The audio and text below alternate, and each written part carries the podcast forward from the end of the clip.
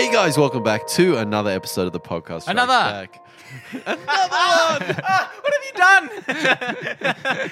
you know he can't start intro midway. I can't, I can't. Once I'm going, it's going. Yeah, well, now you're gonna have to do it. Welcome to our review of Thor 2: The Dark World. Just Thor: The Dark World. Fuck you. No, to, no, I think Iron Man's the only one who has the numbers. Is it really? He gets the numbers because he's all about maths. See, we've gone too far. You can't redo it, George. Sorry. We're done. We're done. So we're here Yeah. for Thor: The Dark World with the boys Connor Hello. and Benny, Hi there. and uh, we have our Thor one review up right now. So if you haven't checked that out, go check that out. It's a doozy. Now, in anticipation for Thor Ragnarok, we are reviewing Thor: Hmm. The Dark World as well, and uh, I, I, it was, it's been fun revisiting these films. Um, Thor: Yeah. The Dark World, 2013 film. Um, They're not. came- They're not the Marvel movies you generally go back to. Yeah, It's kind of an. They- It's kind of they're an odd. set It's up kind of its films. own corner of the Yeah. MCU. These are the films that they used to set shit up and like create the the layers for which they were going to build on Yeah. before. So you I, don't I would say really- the complete opposite. These are the films that do not build into the other big movies like the Avengers and stuff. These are really off in their own world. I feel like well, Thor one was an introductory movie. Like it, it brought to you the backstory for Asgard and the realms and um, that. So it, I, I feel like it is very much expanding the universe and kind of laying the foundations. Yeah, yeah, but just not in terms of the big through line of the MCU. They're not. not okay, yeah, not yeah, as, yeah. as relevant They're- yeah, necessarily I as see other films. Yeah. They're not making too much of an effect. Although having said that, again, it it, it All right, and yeah. Anyway, on. sorry, I, I don't necessarily agree with you, but we'll leave it at that. I Um, think the first thing that I really want to talk about is I watched these films in quite quick succession from Hmm. each other. I think the first thing that became so interesting and something that I haven't really thought about before was this doesn't directly start where Thor 1 ends. You have That freaked me out, Avengers yeah. and this and that in between. Hmm. hmm. And it's not like putting on Spider-Man and then Spider-Man 2. It's you've got some stuff in between that happens and it's hmm. definitely not a direct sequel. Hmm. And Hmm. It it, was- really it really interested me. So that was one of the things that really freaked me out when I first put this on because one of the first scenes is Loki being taken in handcuffs to Odin. Yeah. And just in my head, you know, my initial reaction was like, wait, no, like, last I saw him, he Yeah. fell down into a. Exactly. So watching Thor 1 and then Thor 2 is a weird experience because definitely you is. have to know what happens in Avengers and, you know, a couple of other films to really set up what's going on in this. Well, that's what they were kind of figuring out with Phase Two. Uh, This is the beginning of Phase Two after uh, Iron Man Three, um, and that movie very much was a sequel to Avengers as well. Uh, that was all about Tony's PTSD, you know. Yeah. Um, so yeah, they were kind of working more into the serialized aspect of, of these films, which is really cool. Yeah. Um, so Thor the Dark World was directed by Alan Taylor. Um, Sort so of. Ken, Ken, Kenneth Branagh didn't come back for this one. Um, and Alan Taylor, um, he did uh, he did Genisys, didn't he? Terminator Genisys. Um, He's a Game, Genisys- Game of Thrones um, guy at the time. Game of Thrones guy, exactly. Yeah. Um, so that's really why he got chosen. And um, yeah, Marvel was like swords, fantasy, boom. Yeah, and I think you can really see that in this film. I think uh, Thor: The Dark World taps into the fantasy aspect a lot more, and something that I wanted to Yeah. talk about that we didn't talk about in uh, the first Thor movie is.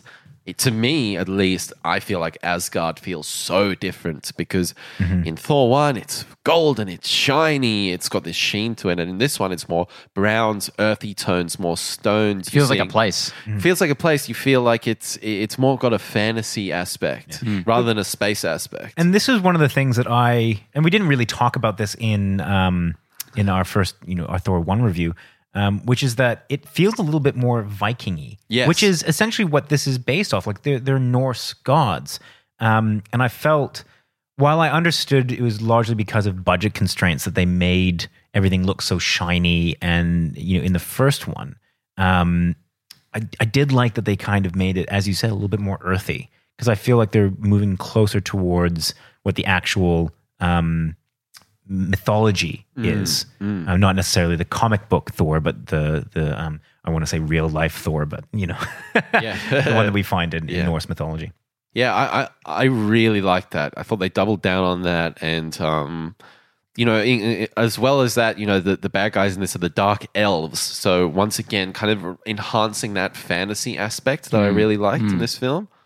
Yeah, I, well, you, you say it kind of focus a lot more on the fantasy, and I agree with that. But I feel like it really doubled down on the sci-fi. as Yeah, well. like this is true. a really interesting That's mix of true. fantasy and sci-fi in a true. way that reminds me a lot of Star Wars.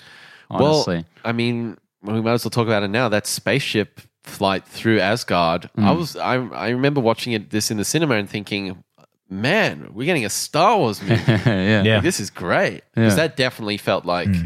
so much homage to a, a Star Wars space battle. So they obviously upped the production design game on this. I mean, you see that not only as you said in kind of the settings, but also the you know the different ships, which are super cool. I love the the Viking style floating ships that you get to see in this one. Um, This is this is the biggest leap I think in any Marvel sequel. Like the the production design of this movie is sumptuous. like I I think it's amazing. Um, and I yeah more so than any like which is weird because Thor was like you know a modest success. It was funny that they they just came in guns blazing for this Yeah. Thor: The Dark World. You know, But it's interesting how much Marvel seems to have learnt in the the short two years between Thor one and Thor two. Hmm. I feel as though they just feel that much more confident. Um, Yeah, well, I they feel probably had more budget. character. after Avengers, you know, Yeah. and And- if you think about it, Avengers came out in 2012. So there's a lot of things that kind of had to sync up within a 24 month period Mm. for this to work. yeah. Um, So I think um, I think we're all on board with the fact that this production wise looked significantly better. yeah. Um, and just a lot more interesting and, and a little less shiny. Yeah. And Um, Thor's look has obviously c- carried over from the Avengers, and he had that more like uh, longer hair. But he also little had like more, less armor, so he was wearing. A, there's a lot more variation. So when he's when he's hanging around Asgard, you get the sense that you know he's not. He like it just kind of complemented the character. I think that he wasn't always in armor. He yeah, wasn't always he in that has, co- he like has superhero. He has like a capey thing, like Yeah. a, Yeah. like a thing that, that makes it look like he has a day off every now and then. yeah. exactly. Um, so I, I really enjoyed that. Um, so yeah, production design we're all on board with. One of the big problems that I had with um, the original, um, or it's not the original, the first one, which I will only touch on very briefly here, Ben. it's okay. Um, was the um, soundtrack. I uh, did not like the soundtrack for the first Thor. yeah. This one I thought was fine.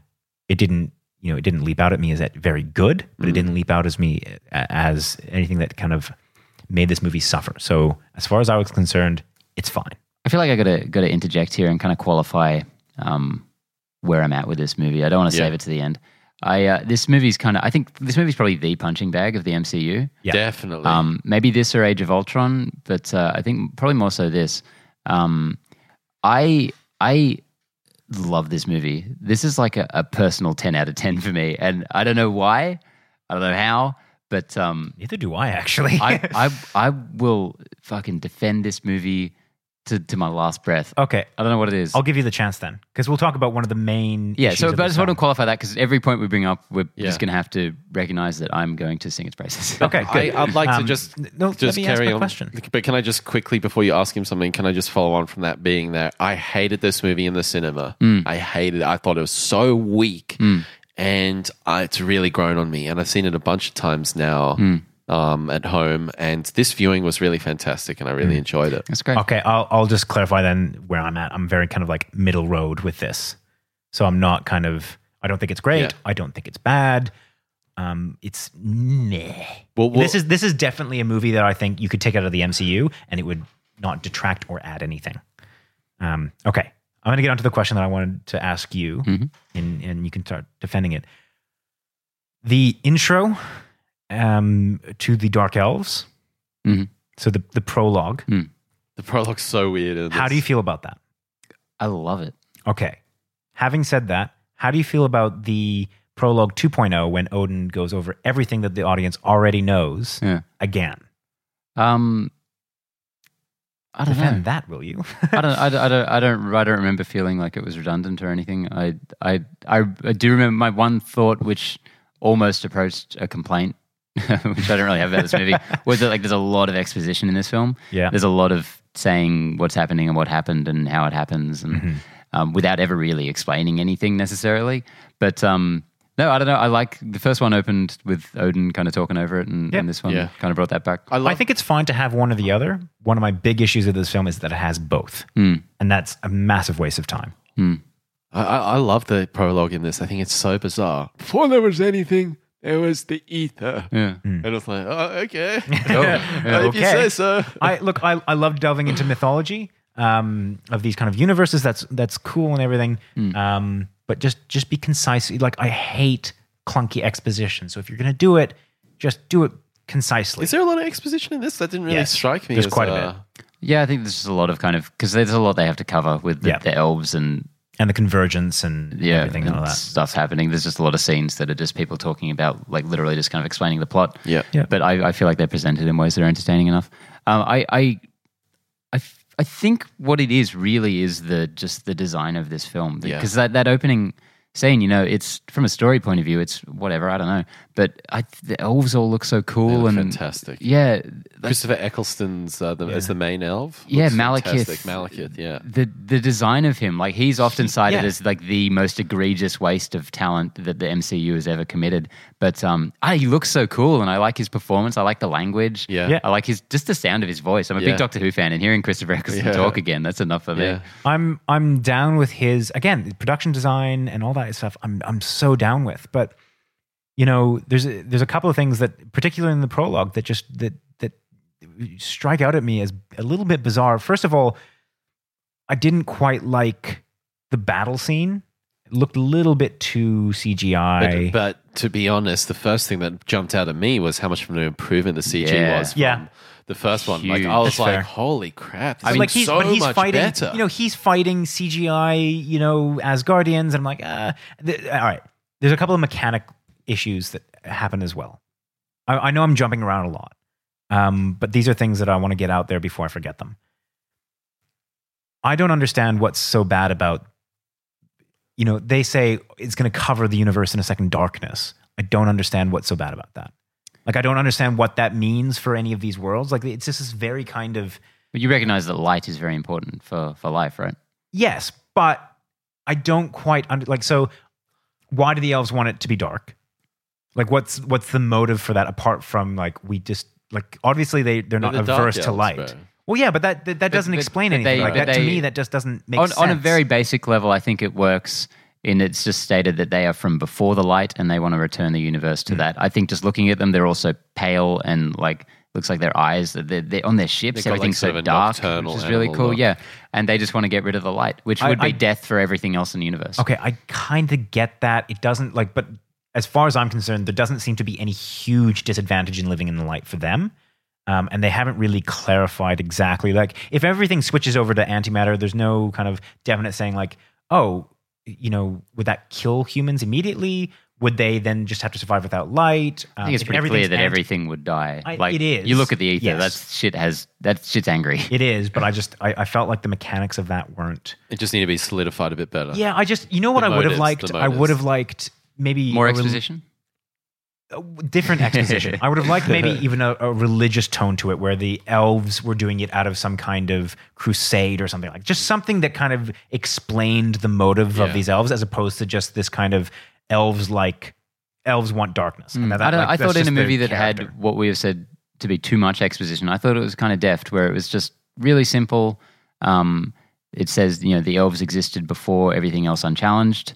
Then the light came, and uh, Hmm. everything else happened. I yeah. know, So I'm I'm just yeah I'm not very hundred percent very simple Star Warsy light and dark stuff. You know, Another one of the mechanical issues is if all they need to do is send down the Rainbow Bridge to steal the ether from them. Why is it like they? It just seems like an absurdly easy way to defeat them. Yeah, I mean, I, I, I'm. He just went like, "Bzzzt." oh, it's it. We ripped it from their grasp. Right. I'll leave that to you, Benny, because I want to kind of talk about the plot in general. Mm. Because I, in- yeah. Look, I know that these are very kind of picky things, and as you said, it is the punching bag for the MCU. But they're they're just little things that kind of drew me out of the main plot and kind of thought made me think, you know, it's just not. It feels too convoluted. I couldn't tell you what the plot is in this movie, and to be honest, I didn't really care. Like, yeah, I'm so in it that I just I don't have time to the nitpick. convergence and all that stuff. It really, I just, I- I didn't even think to try and like unravel it. It Oh, was yeah. just like, it was just the movie kind of just happened. And if you ask me now to tell you what was going on, Hmm.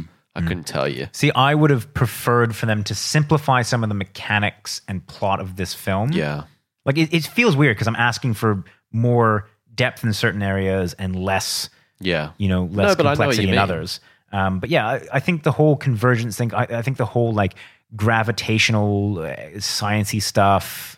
The, the kind of features on Earth, it's just a bit much, and it requires a little bit too much explanation and all that kind of stuff. I think that could have been simplified um, and have a little bit more of a not a generic plot, but just a little bit more of a I didn't mind that. less bit. convoluted plot. I quite like that bit. It reminded me of the Animatrix because there's a story in the Animatrix where they're pretty much exactly the same things. Like these kids are ha- hanging out in this abandoned old building, and there's some weird shit going on with some Yeah. uh, portals and other rude dimensions and stuff. Yeah, I kind of like just the grand as- abstractness of it. It's just like the the universe is kind of fucking up right now, and Thor just needs to sort it out. It's like Yeah. you know, you call in a guy to fix your computer. You don't need to know what's wrong with it exactly. Just he, he knows. Yeah, just sort it out, please. But- one other one other All right, here we go. mechanical issue, um, and this this is particularly annoying because we've all maintained that you have to, especially watching like a, a a Marvel movie, you have to have a certain you know disbelief or a you know Suspension of disbelief. suspension of disbelief. Thank you. Yeah, you have to have a certain suspension of disbelief. Um, you know, I always cite Iron Man as being like, you know, if it was real physics, he'd just turn into a puddle. Um, and I think if you play within the rules that you set, you're fine. The ships that get that that attack Asgard, in parts, apparently seem indestructible. Hmm. In other parts, seem like paper thin. Hmm. And I'm I'm ju- I just I wanted a little bit more, you know, continuity with that. Like I just wanted to So them you you're for examples, you'd have the the blade ships, which I think are fucking awesome. Oh, Yeah. so really cool. cool design. So when it's flying through and knocking down all the pillars, and it's just not not taking any damage. yeah, things Yeah. like that. And on the reverse end, Heimdall like has a little dagger that mm. apparently destroys an entire. Oh yeah, Yeah. that was weird. That um, bit. I kind of loved it. It- oh no, I, I loved it. I, it was such a cool moment for Heimdall, but like just Yeah, there I, seems to be some. I think that's a very easy explanation, though, of just Heimdall's banda- badassery. Yeah. and and and like I, I thought it made it pretty clear, like he was attacking a weak point on the ship. Yeah. Um, like he throws a thing in, and it, the smoke Yeah, all yeah, yeah. comes out. But I agree. I, I cracked up in that bit. Yeah. I was um, e- e- equally like um, uh, excited and impressed, and like, what the fuck? Yeah, I thought Yeah. it was so worth it. Just that moment of Heimdall, just like Yeah. running up Yeah. the Yeah, bridge and then like leaping on it, Yeah. like on this invisible ship. Fucking awesome. And then I know I said that I was going to only pick on one more, but there's also the issue of you you finally get one ship that makes it in, right? Hmm. And that happens to be the one with the big bad guy on it. Like that never made sense to me either. Like you, they're just throwing bodies at this thing, and the one one that makes it in also happens to be the one with Malekith in it. Did that never bother you? Like that that I like. I honestly don't even. I remember when he like walks out and like the elves somehow like just destroy an entire room full of Asgardian guards, which I guess fine. Maybe they're just really good at their job, but that also happens to be the ship that makes it through everything that happened to have the the king of the elves on it. and it Maybe- maybe not to be There destroyed. was a Malekith on every ship. well, that, that- that's what I'm thinking. Like, I was like, how does that work? I don't. It's such a small thing to get like petty about, but at the same time, as soon as I saw it, I that was like, that was like "What?" the last ship to come in. I, mean, feel we've like seen that a kind of million cleared the area times. before. I I know, but like just if you've got a bunch of little things, mm. they tend to stack up, mm. Yeah. and they tend to like it. it it's almost like this kind of s- secular. You know, the more that gets stacked up, the more you're looking out for little things Yeah. that bother Yeah, you, no, I and get then that. it just kind of I spirals out of control.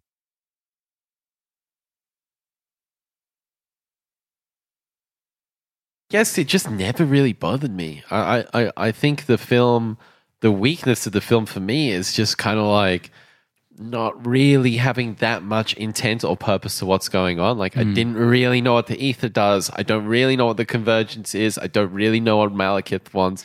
I don't really know what's going on. But on hmm. the whole, it's all holding together quite nicely and, and it's a good story. Now, Yeah. I'd, I'd like to know what you guys think because I agree that we don't really know exactly what the ether does. I think it's the the power stone. I think In- It's one of as the Infinity as- Stones, Yeah, right? yeah, I think and it's it turns things into antimatter. I don't know, whatever the fuck it was. Um, so I think this is the best handling of an Infinity Stone in one of these films. And no, that's not a high bar, but I'd, I'd like to know what you think of that. What other Infinity Stones have been You got, referenced you got at the this stage? Tesseract. Yeah, yeah, which I is like that. unlimited. Which- Which it's a mind stone. I think I think Tesseract is above this one for me. I, You I don't because you don't you have a beef you have a beef with I have Avengers one. a single beef. I uh yeah yeah I guess I got a lot of beefs, but um you know yeah I just don't think the Tesseract is really ever all that well defined or just used all that interestingly. Um, there's the Soul Gem, I guess, which is I think in Loki's spear and then is used to create Vision, which again it's never really spelt out exactly. Oh, wait, how, that's right, How that yeah. goes. There's the um, whichever one is in Guardians Yeah. which does something. Like I think that's at do you least know as what- ill defined as this one. Do you know what all the Infinity Stones are? Oh, not off the top of my head. I think it's one we haven't even seen yet. But um, There's at least one that we haven't. All right, I'm gonna I'm gonna look at this. Just there's um, I think talking about Guardians. I think that movie commits a lot of the sins that this one does, um, to the same degree. You know, Ronan the Accuser, I don't think is any better than Malekith. But but Ronan's not as interesting for me. I find Malekith extremely interesting. Purely, probably just what we've been harping on about. It's the design. Yeah. okay. Um, It's just funny how Guardians never copped any of the flack for that. I think it's starting to get it now. But all right. The Infinity Stones are the Tesseract, aka the Space Gem. uh, portals. Um, portals. Is that what that does? All right. Cool. Um, Ether, aka the Reality Gem. reality. So power is um, Guardians. Uh, the Orb, aka Guardians, Power Gem. yeah. Um, the Scepter, aka the Mind Gem. That's Lo- that's Loki's Yeah. thing. Yeah, The Eye of Agamotto. we've um, seen that, which is the we? Time, Time, Gem. Yeah, that's What's that in? that's Doctor Strange. And Doctor then, Strange, yeah. Uh, the Soul Gem, which is yet to be revealed Yeah, in the all right. MCU. Yeah. So that's the one that we haven't seen. Which is we've one that seen Vision has before. in his head. No, a that's a Mind mind Stone. gem, which I think should be the soul one. But whatever, it doesn't matter. Oh, okay. Um, So do do you know what each of these do? They do a Well, thing. yeah, But you know what? I Well, I like. know what they do in the don't want to films. know what In the films, yes, I, I but think like- the Infinity Stones need to have like this sort of air of otherworldliness. So if it doesn't, if it isn't defined what it actually is, that's great for Hmm. me because I don't want it to be like this is what this does. It's like this otherworldly object. Hmm. Who the what the fuck is this? for the for the reality stone in particular, I think that one should be the most abstract, and Yeah. I, I kind of like that for the ether that it's just like this fucking force, Yeah, this evil or something. yeah. I mean, we've kind of. I think the Thor one review was a lot more. We sort of structured that, and this one seems to be a little more um, in flux. Or you know, there's a lot of stuff to cover with this because it's That might be partly my fault. I kind of I did jump around You did quite a you bit. Really hij- hijacked the thing. But it is. It returns. This film is. It's non-linear in the way it returns to um, certain locations. So, for example, um, we were referencing in London in this film, where you go to where the kids are in that abandoned building. They go back to that a bunch of times in this. There's that um, location on. Um, is it the Dark Elf planet with the green sand? It- it- like they go back to that a bunch of times. I think that is the titular dark world. So, you know, like it, it doesn't have the same sort of linearity and it kind of jumps around. When I think of the film in my mind, I don't sort of have this very clear sort of beginning, middle, and end. Which It's- Thor one definitely had. It Like, that was definitely did. Very much more a simple. Yeah. Yeah. And, and this one, you know, it kind of just sort of unfolds and, um, I don't know. It, it's an interesting aspect of the film. I just, just something's come to mind which I don't want to forget because it's the line of the movie that made me laugh more than anything, and I was laughing out loud. I think in this film more than uh, any other MCU film I've watched in recent memory. Uh, not by not by a lot because there's been a lot of funny ones recently, but um, I don't know. The humor in this movie holds up so well. It's just kind of a conversational humor that I. d- But just just the the line when they go through the portal at the end, or just before they go through the portal at the end. Um, and Thor's like, "Why are there so many shoes in here?" I, I, I just laughed out loud. I, just such a tiny little throwaway line. Yeah, yeah. But yeah, I think we should talk about the humor in this movie. Does that does it work for you guys? Yeah, yeah. I mean, look, I I think it's it doesn't jump out to me as one of the funniest films in the MCU. Hmm. Um, probably not quite as impactful as it was for you. Because I watched Guardians recently, and the humor did not hold up to the same degree whatsoever. And I think maybe that's just because of how popular that movie is and how quoted it is. Yeah. And it kind of felt a little little older, and especially after watching the second one, I think where they kind of bring a lot of stuff back. Still has like the the the um, top spot Drax for just the best, yeah. yeah. funny character. But uh, and then when you take away the humor from that movie, um, it becomes fairly average in the Marvel scheme of things. But uh, but this one, uh, man, I was just laughing my ass off. Um, I don't remember Did you laughing that much in this song. I like the Chris O'Dowd scene. so Oh, Dad's good. Chris Yeah. O'Dowd. Yeah. He was freaking hilarious. The photocopier scene. yeah, yeah. I mainly want to watch Bridesmaids again because he plays pretty much exactly the same character in that movie. yeah. Have you- are you a fan of the IT crowd? Yeah, I've seen bits and pieces. Yeah, I Yeah. uh, absolutely love him in that. Um, yeah, so I, I I don't know if I'd call it like the funniest. It, it, none of the Thor films have really stood out to me as being very funny. Um, I think that's in probably direct contrast to what you've um, stated. Um, yeah, because I, I've found them more dramas than they are comedies. So at at the end, when we have um, we have Jane Foster, Darcy, uh, Eric Selvig, and Ian Eating sitting at the uh, table eating cereal. I'm like, my god, I would watch that fucking show. Like, I, I want to see that because I, I love all of them. I love Ian in this. Like, I think he's so funny. Just the bit where he throws the keys in the portal and they don't come back. It's like, were those the car keys? he just kind of like, fuck, I love it.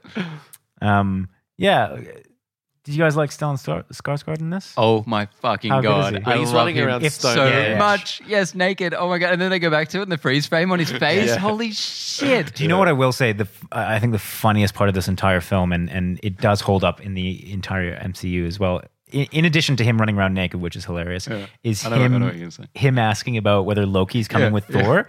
Oh, thank God! I mean, oh, I'm so sorry. So sorry. And then later in that scene, he's like, "I better get my pants." I think uh, legitimately, I think he's probably um, the comic relief in this almost Yeah. more than Kat Dennings. Yeah, I think he's fantastic, and Um, so it wa- funny. and it weaves perfectly into the Avengers because that's how you would be if Yeah. a god. You Yeah. say he references it when the god's God in, in my mind. brain. Yeah, Yeah. I like how fucked up he is, and and the the Mew Mew um, callback. Yeah. I enjoyed so much. Mew Mew. when they're just saying each other's names, and then flies by. it's like Mew Mew. Um, uh, just another character that we haven't talked about and that I do want to sh- uh, shout out to is um, uh, Frigga. Um, Frigga, yeah, she's Odin's great wife. in this movie. So Who's that? I uh, the Odin's wife. Thor's, Oh, yeah, Thor's yeah, mother, yeah, who you would not even remember being in the first No. film. Yeah, at so all. she's Yeah, very got a couple kind of scenes with Loki, but yeah, but I think she plays such a cool part in this one. Yeah. Um, so not not only for the, like, uh, there's the obvious part about her just being a badass with a sword, which I fucking loved. Mm. yeah, Um, she's kicking Malekith's ass. I know it's and it- that's I think that's what makes if she if Malekith had just gone in and and killed her, Mm. I think that would have been tragic. But I think there's something about the fact that you know she was competent and she was important that really made the following scenes that much more impactful. Mm. But um, but just you know her interaction with Loki Mm. and that and actually giving him. It was just an entirely new depth to that character. It was a cool little building really on the first one where where you know Thor and Odin have this relationship and Loki's just a real mummy's boy. Yeah. Yeah. And it really builds on that. And um, her her funeral scene, Oh. not a word spoken. I think it's beautiful. The, the music that plays over that. if you want good soundtrack that actually engages you, Mm. that's it. And just the look on Odin's face and the I think it's one of the most emotional scenes in the MCU. Yep. And it's one of the few deaths that actually lasted. Mm-hmm. Um, and then you know when they, when the guy goes down and tells Loki about it, and he just stands there and just like sends that little shockwave out. It's Yeah. so good. And when when Thor comes down finally to see him, and he he pulls back the veneer and shows that he's actually just lying there. The room is destroyed. It's moments like that beautiful. is what makes that movie like what for me what saves that film. Mm. Those are are truly The character moments. Yeah. that's that's what this movie Yeah. is.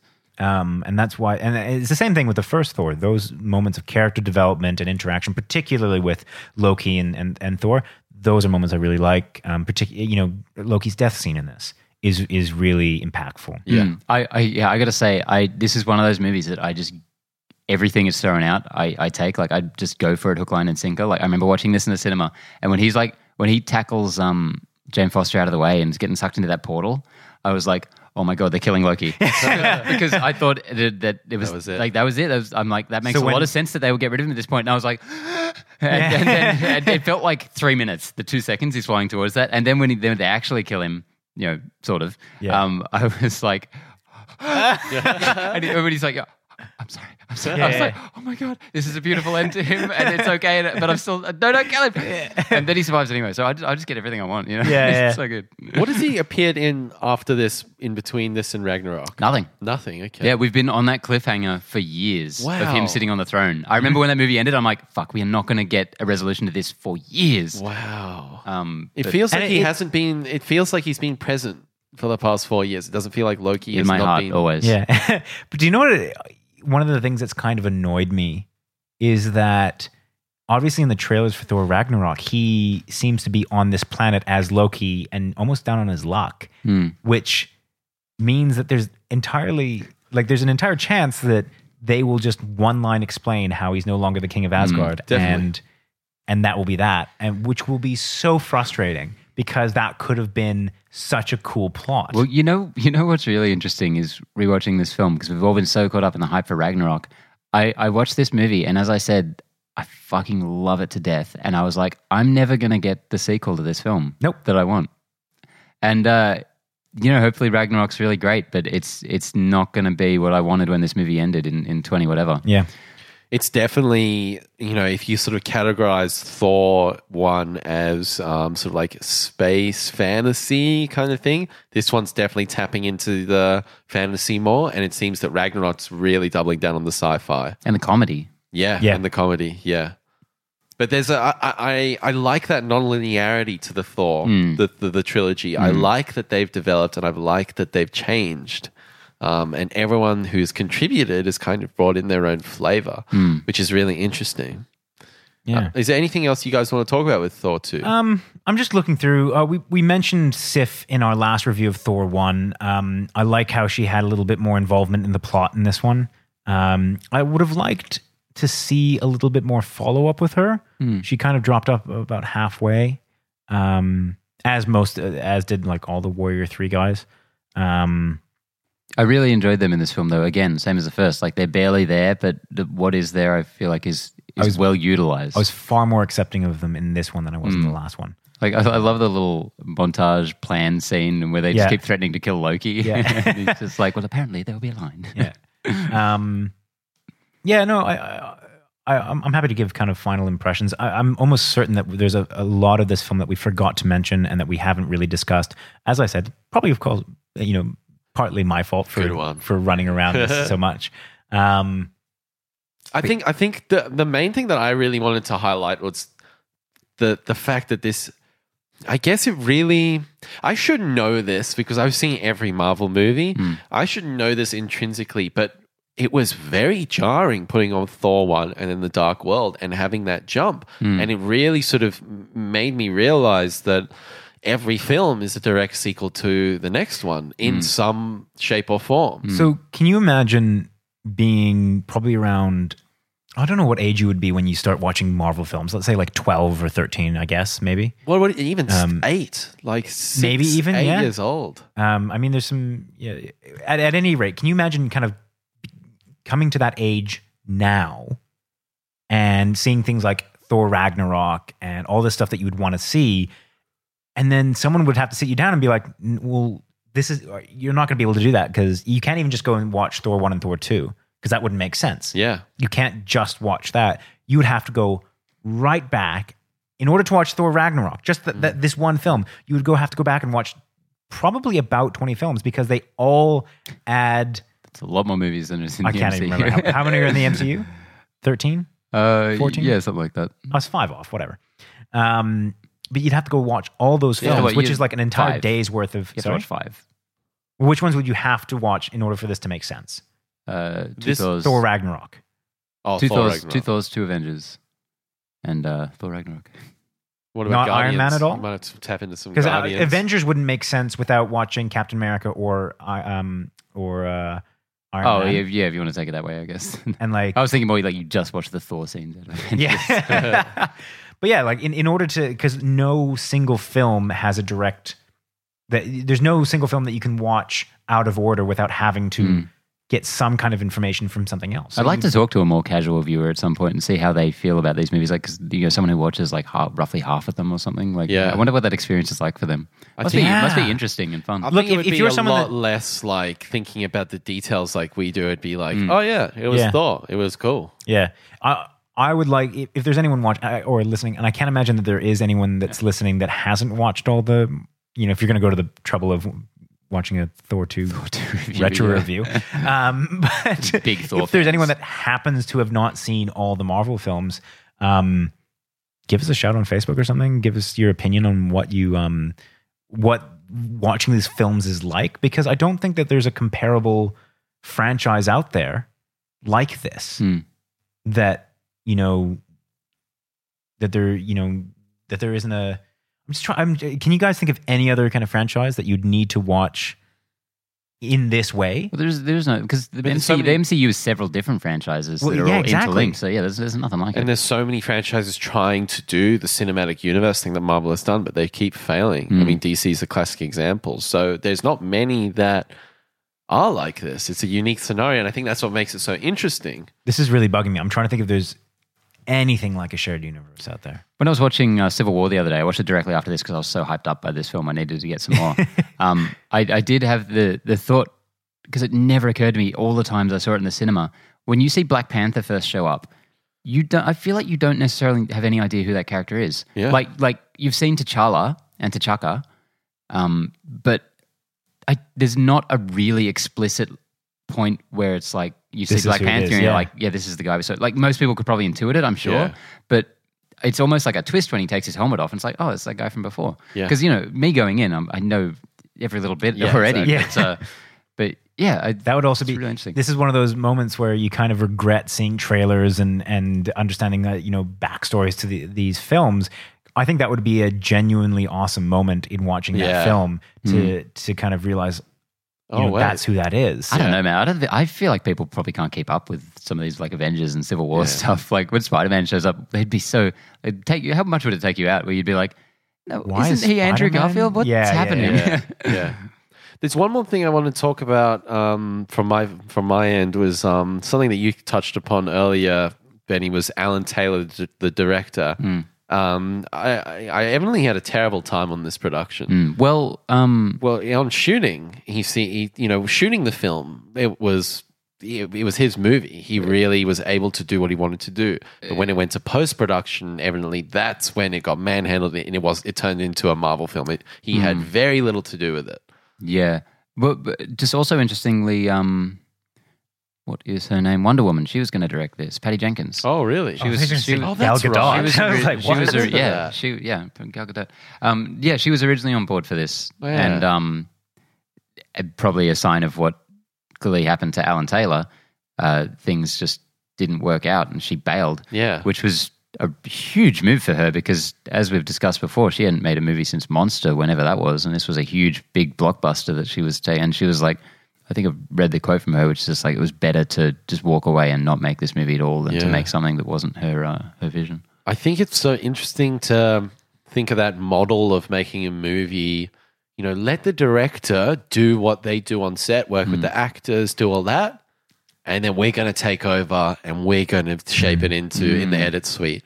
I think it's really interesting because um, it's something we see a lot more these days, particularly with Lucasfilm. We've seen all this. We talked about all the stuff with um, Rogue One, um, but I, I I don't know. It was just a very sort of I felt sad for Alan Taylor in a lot of ways. I felt I felt like his film sort of got taken from his grasp. This is one of those movies like Age of Ultron where I actually want to reach out to the the director and say, "Hey, I really like your movie." But then it's one of those things like you don't know how much of it is their movie. And I'm really conflicted on this one because I really love this movie, but um I don't know, was it just completely stolen from the director and and would it have been better if he made his version? Yeah. And I always think that it's, it's a little bit of a not a catch twenty two, but it- it's it's hard to say because there's some directors where you feel like if you gave them carte blanche, like it would just it would turn mean? into it means a blank check. Ah. Um, it would just turn into a fucking muddled mess.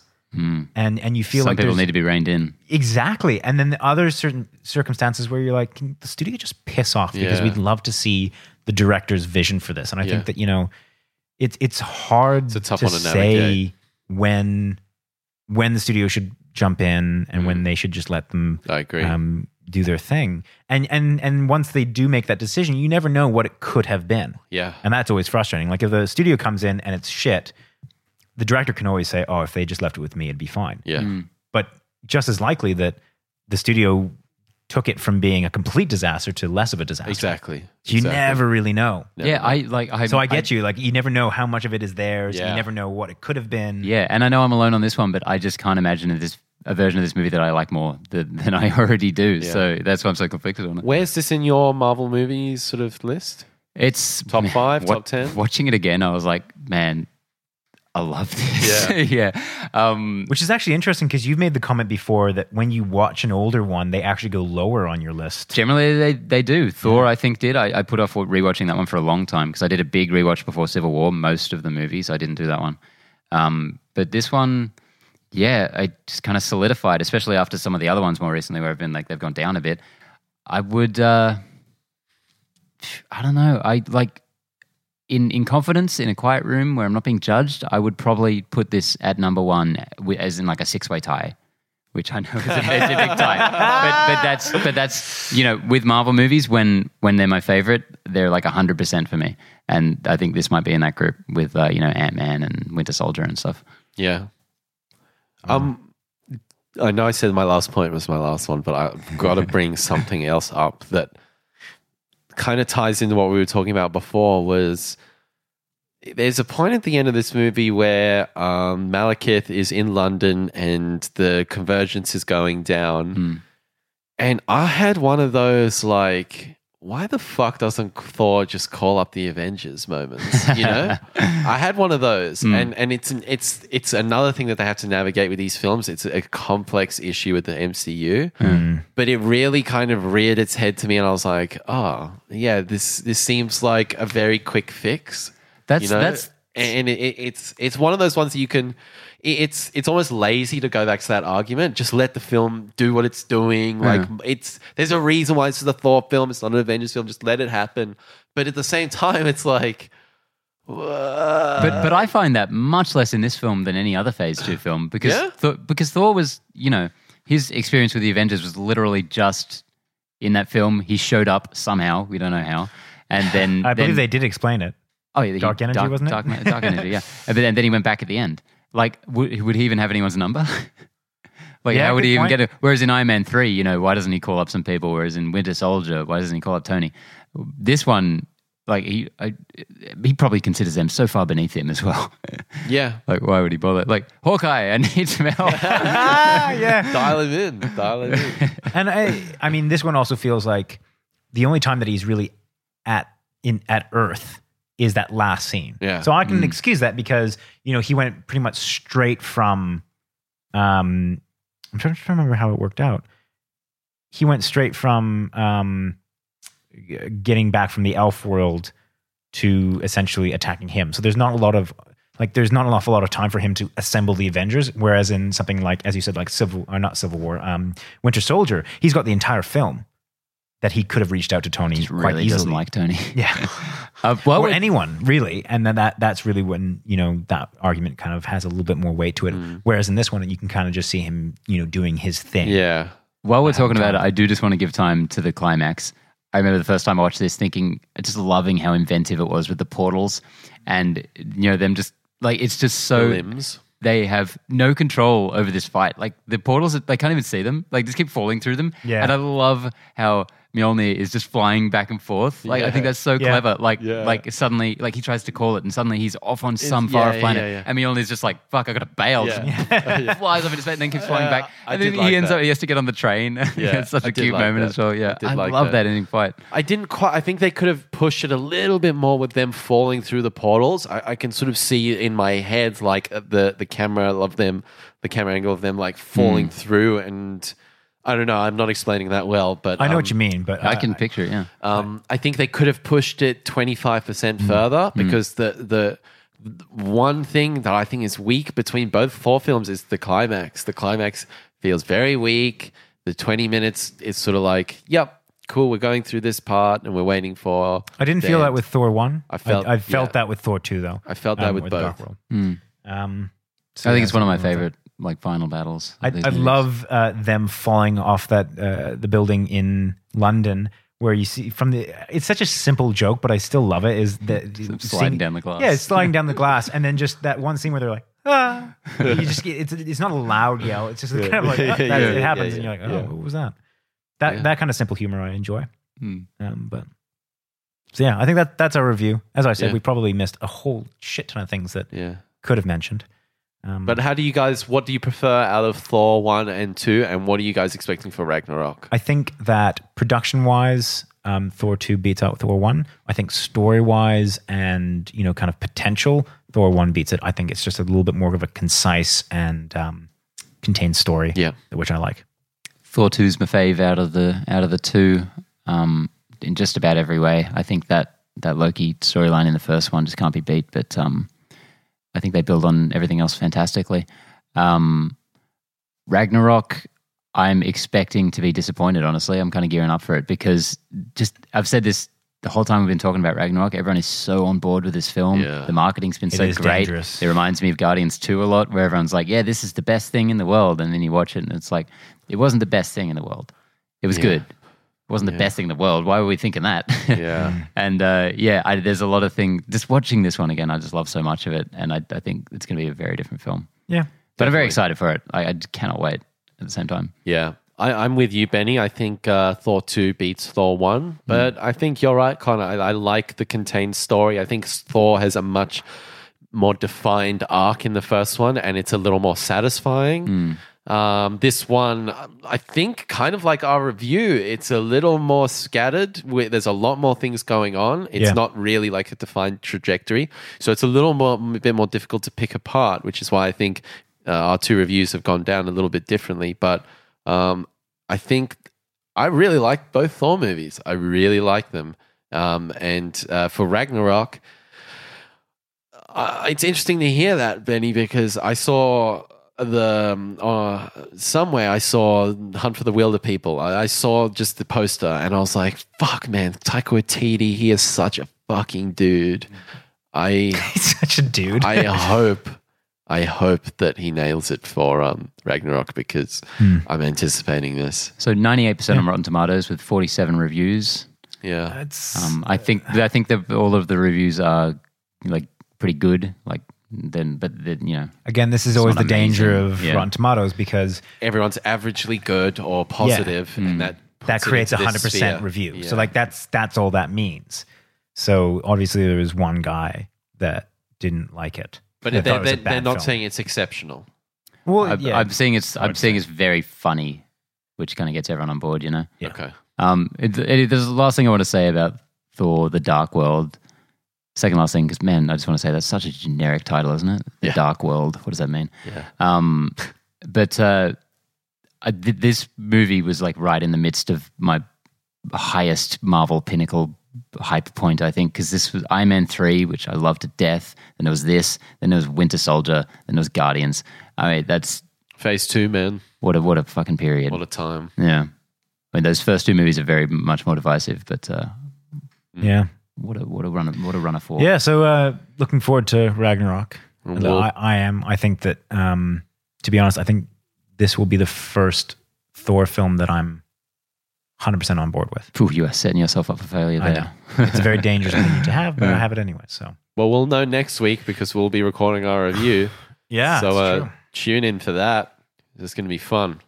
I'm really excited for that. I I, Yeah. I, I, I think there's going to be a lot to discuss. Mm-hmm. But yeah, we'll be back next week with the boys Connor, bye. Benny, So you're and George. hey. Ah.